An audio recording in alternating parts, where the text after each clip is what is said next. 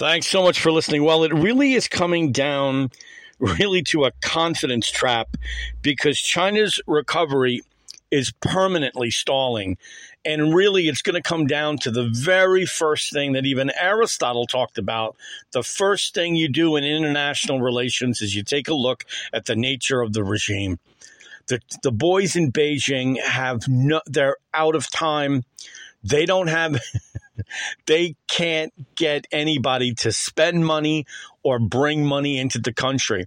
Xi Jinping has done a very good job. He's destroyed the Chinese economy. It was all about getting uh, the party. It was all about getting that communist rump that does not possess the sovereignty of the Chinese people. It was all about getting the party out in front of everything. In order to do that, he had to bring everything down. There isn't any civil society to speak of in China. Uh, last month, the overall unemployment rate in China, uh, can you believe it? It fell to five point two percent. Does anybody believe the indices, the data that, that's coming out of China?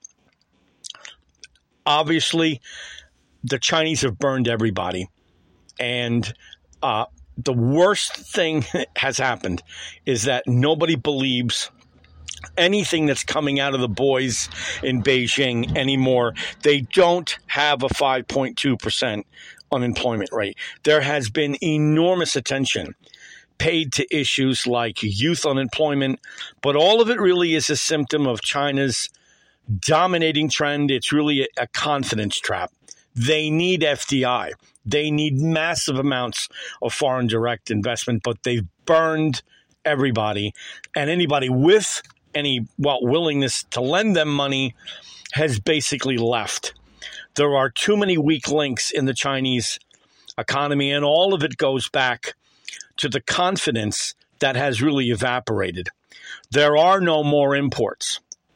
Um, there is a total collapse of manufacturing.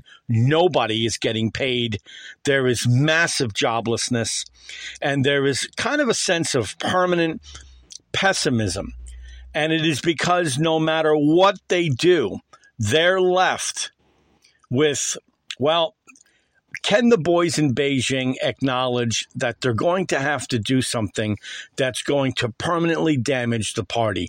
They're going to have to bring the party down. Just like here in the United States, where at least Donald Trump realized, look, all the regulatory agencies that are destroying the entrepreneurial spirit of America must be rationalized. And he did it. But China can't make that play. There is a dangerous, what I would call politely, an uneven recovery. The danger now really is a mood that has already sunk China's recovery. Its industrial production is flat out. There isn't any growth. Its property market has imploded.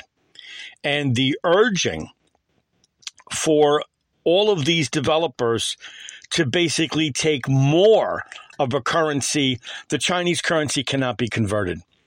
It is, it's actually worse than than. than the U S dollar. When you talk to Americans, it's just a joke. The U S currency domestically is just useless. Well, wait till you get to the renminbi. It's not that the recovery has stalled. It has to do with the regime's inability to conjure any confidence among local consumers or any kind of business investment. Foreign investors, which was really the secret to China's confidence trap, they've all gone. They've left. My name is William Holland. Now, this is the William Holland radio program. Now, China has a capacity, an ability to start over again. Will the boys in Beijing, will they do what the Meiji did in Japan and start over again? Probably not. This is the William Holland radio program here live from Connecticut.